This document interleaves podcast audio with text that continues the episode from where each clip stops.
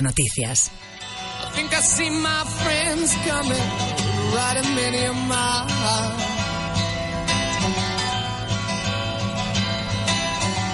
Friends, you get some silver, you get a little gold. What did you bring me, my dear friends? Keep me from the gallows pole. Hoy se está decidiendo a estas horas y a estas alturas del día, de este jueves, 9.35 hora menos en Canarias, el futuro político y el futuro a todos los niveles de Reino Unido.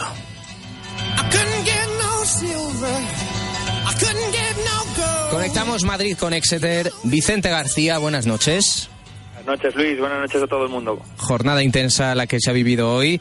Elecciones anticipadas. Lo anunciaba Teresa May hace meses, se las prometía muy felices y el caso es que hemos llegado a la cita de hoy con todo por decidir, con muchas encuestas, con muchas decisiones por tomar y por asumir por parte de los medios y por parte de la ciudadanía británica. ¿Y qué podemos decir a estas alturas del día, Vicente García?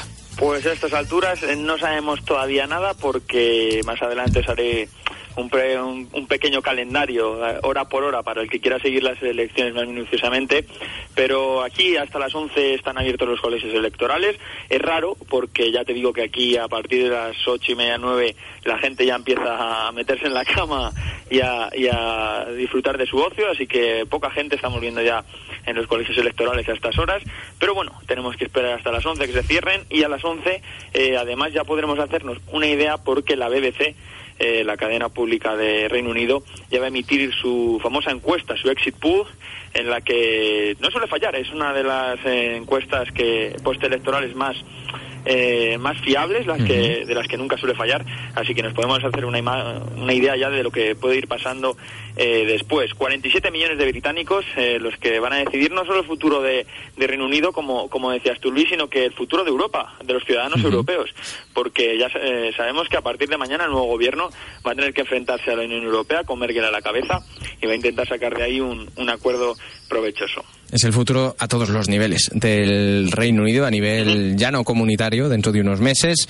también a nivel político, a nivel social, a nivel económico. Hay que decir que las encuestas se equivocaron en 2015, que fue la última vez que se votó en materia general, elecciones generales en Reino Unido. Se, se preveía un empate técnico, pero las urnas dieron una victoria al Partido Conservador, que entonces lideraba David Cameron. Es verdad que hemos llegado un poquito más ajustados a estas elecciones, pero las encuestas a pie de urna del día de hoy dan una ligera ventaja, entre ligera ventaja y mayoría absoluta a Teresa May. El caso es que dan que se impone el Partido Conservador. Sí, sí, efectivamente. Eh, yo me quedo con una especialmente, que es una hecha por The Guardian, que es más laborista, la web de The Guardian, y en esta encuesta eh, hay 12 puntos de diferencia entre conservadores y laboristas. Es una cifra ya un poco más real. Durante las últimas semanas yo te decía que había muchas encuestas que situaban en un punto de diferencia, 3, 4, pero yo creo que 12 eh, ya es, lo, es más real. Y la semana pasada, o hace dos, hablábamos de que no iba a haber mayoría absoluta de May. Pues bien, eh, yo he cotejado datos y hay, había uno muy interesante y es que se han hecho simulaciones de, de lo que podría pasar en las elecciones y el 65% eh, de esas simulaciones dan una mayoría absoluta de Teresa May. Es un dato muy importante, si bien hay que cogerlo por pinzas, porque todos nos acordamos eh, de las famosas eh, elecciones estadounidenses, porque ese 65% era justo el mismo, el mismo porcentaje que tenía Hillary Clinton de ganar. Así que no te da un 65% de probabilidades, no te da, no te da la, victoria asegurada. Y Jeremy Corbyn, Jeremy Corbyn deseando parecerse en ese sentido a, a Donald Trump. Efectivamente, porque él solo tiene un 7% de probabilidades de, de ganar y, además un 1% eh, de conseguir la mayoría absoluta. Eh, si bien es cierto que eso no, no, es lo que está buscando el Partido Laborista, porque sabe que las elecciones no las va a ganar, lo que sí que está buscando es que Teresa May no llegue a esa mayoría absoluta y que no quite escaños en Escocia eh, al Partido Nacionalista de, Escocia, que es con el que se presume que podrían que podrían pactar para derrocar a Teresa May. Mm. Eh, te digo esto porque en los últimos días se ha venido se ha venido diciendo que el Partido Conservador en Escocia con que ha, utilizado una una táctica muy buena y es que ha puesto a, eh, a, una candidata que, que, es muy conocida aquí en Reino Unido porque es conservadora pero es lesbiana y es un poco más liberal por lo que eh, está ganando muchos apoyos por esa parte. Así que la jugada de, de Teresa May en, en, Escocia parece que le está saliendo bien. Campaña Express que finalizaba en la jornada de ayer, campaña marcada también por los atentados terroristas y se veía a los líderes un poco, no improvisando sobre la marcha, pero es verdad que los programas han tenido que salir un poco al paso de lo que suelen ser y de lo que son unas elecciones anticipadas, que por cierto, se votan un jueves. Hoy no es festivo en, en Reino Unido.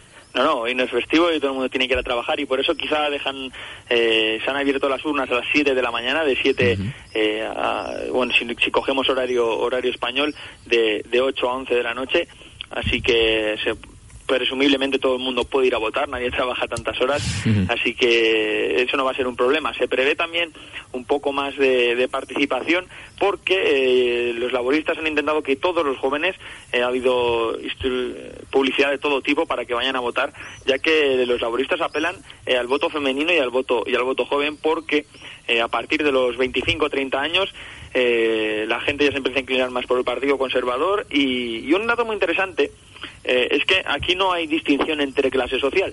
Eh, se ha hecho diferentes eh, medidas, se han intentado hacer correlaciones y solo hay un, un punto porcentual de diferencia entre, entre diferentes clases sociales, eh, los obreros, la clase media y la clase alta, que es las distinciones que se han hecho, más o menos votan igual, con el mismo patrón. Así que la única diferencia que se encuentra eh, es por edad. Hmm. Decías que los laboristas confían en el voto femenino y en el voto joven, que fue el voto que falló hace un año, prácticamente el 23 de junio, en el referéndum sobre, sobre el Brexit. Se quedó muchísima gente en casa, mucha gente joven, y finalmente se impuso la tesis de desconectar de la Unión Europea Esperan los laboristas que hoy no ocurra eso, claro.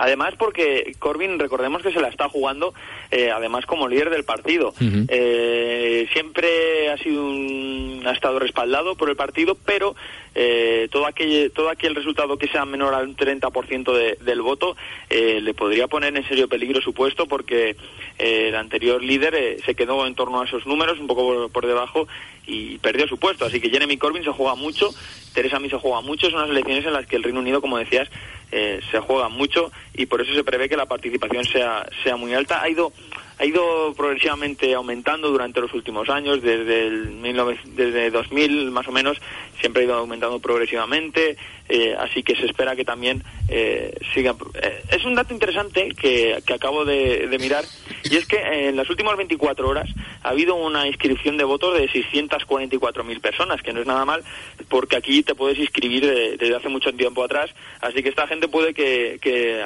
la campaña le haya servido para replantearse hmm. votar de nuevo. Además, Jeremy Corbyn, hablabas que bueno necesita reivindicarse un poco, no solo ante el electorado, sino ante su propio partido, porque él fue elegido en primarias, ha recibido fuego enemigo y fuego amigo a partes iguales prácticamente en todos estos meses y un mal resultado prácticamente lo sepultaría, pese a tener el respaldo, como decimos, del, del votante, del militante del Partido Laborista. Efectivamente, y, es lo que te digo. A mí, aquí es complicado, además también nos voy a hacer una radiografía más o menos de cómo se elige a la gente, porque no es igual que, en España. Aquí eh, hay 650 distritos uninominales, es decir, cada distrito elige a un representante que va al Parlamento eh, directamente. Es un sistema enfocado claramente a, lograr mayorías, a, a que no pase lo que pasó en España, que haya que repetir elecciones sucesivamente en la que los partidos pequeños, como pueden ser los liberales, eh, los verdes o este tipo de formaciones más pequeñas, eh, se queden fuera. Porque, ¿qué va a pasar en cada distrito? Pues que se van a imponer los grandes partidos. Lo que pasa en España es que si, por ejemplo, eh, en, una, en, un, en un municipio hay tres diputados, pues puede que un partido pequeño consiga el último diputado. Pero aquí lo que pasa es que solo hay uno y se lo suele llevar uno de los partidos grandes. ¿Esto lo que provoca? Pues que los conservadores tengan, si bien estamos hablando todo el rato de puntos de diferencia en porcentaje de voto, eh, lo que hay que mirar es eh, quién se lleva cada escaño. Claro, al final eso es lo que acaba contando, a fin de cuentas, y lo que mañana va a hacer que unos celebren y otros pues no celebren tanto. Para que nos hagamos una idea, eh, si extrapoláramos este sistema a España, el Partido Popular en las elecciones de, de 2000, ya no, 2015 creo que fueron, no, 2016. Las de, las de junio del año pasado. Sí, es que, eh, claro, como tuvimos dos, tuvimos dos, en las de junio de 2016 el PP hubiera sacado 249 escaños nada menos y el PSOE sería segundo con 30, no, Unidos Podemos sería segundo con 38. Vemos la diferencia que hay entre el primer partido y, y el segundo, más de 200 escaños. Eso eh, es inadmisible en, en, un sistema democrático como, como los actuales. Al final, lo que dices está orientado claramente a favorecer eh, mayoría absoluta y que el gobierno que salga de las urnas pueda, pueda obrar con todo tipo de poder y sin tener que consultar o sin tener que establecer una especie de sistema de balances y de pesos para poder sacar medidas, medidas adelante. Vicente García, espero que hayas vivido la jornada con intensidad y estaremos en contacto estos días, sobre todo con el Algo Pasa en Reino Unido, que todos los miércoles ya sabes que nos tiene conectados Madrid con Exeter, España con Reino Unido, conociendo de primera mano contigo todo lo que ocurre por tierras británicas. Me despido con un mensaje breve ya para aquellos que quieran seguir eh, las elecciones eh, al pie del cañón. Eh, a las 11 cierran, como te digo, los colegios electorales, tendremos la encuesta de la BBC, una hora más tarde ya habrá primeros datos del recuento. a las 3 de la mañana, o sea que el que quiera descubrirlo va a tener que estarse estarse de pie hasta altas horas de la madrugada. Ya tendremos eh, un recuento suficientemente importante para dibujar ya eh, quién va a ganar las elecciones y a las 6, 5 o 6 de la mañana hora española eh, ya tendremos el resultado. esto es como en Estados Unidos. El que quiera verlo in situ y las sorpresas y la emoción va a tener que mantenerse de pie. Gracias, Vicente García. Cuídate y descansa. Bueno, no descanses mucho esta noche. Supongo que estarás recopilando información, pero espero que a lo largo del fin de semana sí puedas encontrar el descanso correspondiente. Se hará lo que se pueda, Luis. Hoy hay que estar al pie del cañón. Un abrazo. Hasta la próxima. 9.46 hora menos en Canarias, Mundo Noticias. Radio Internacional. Más compañía.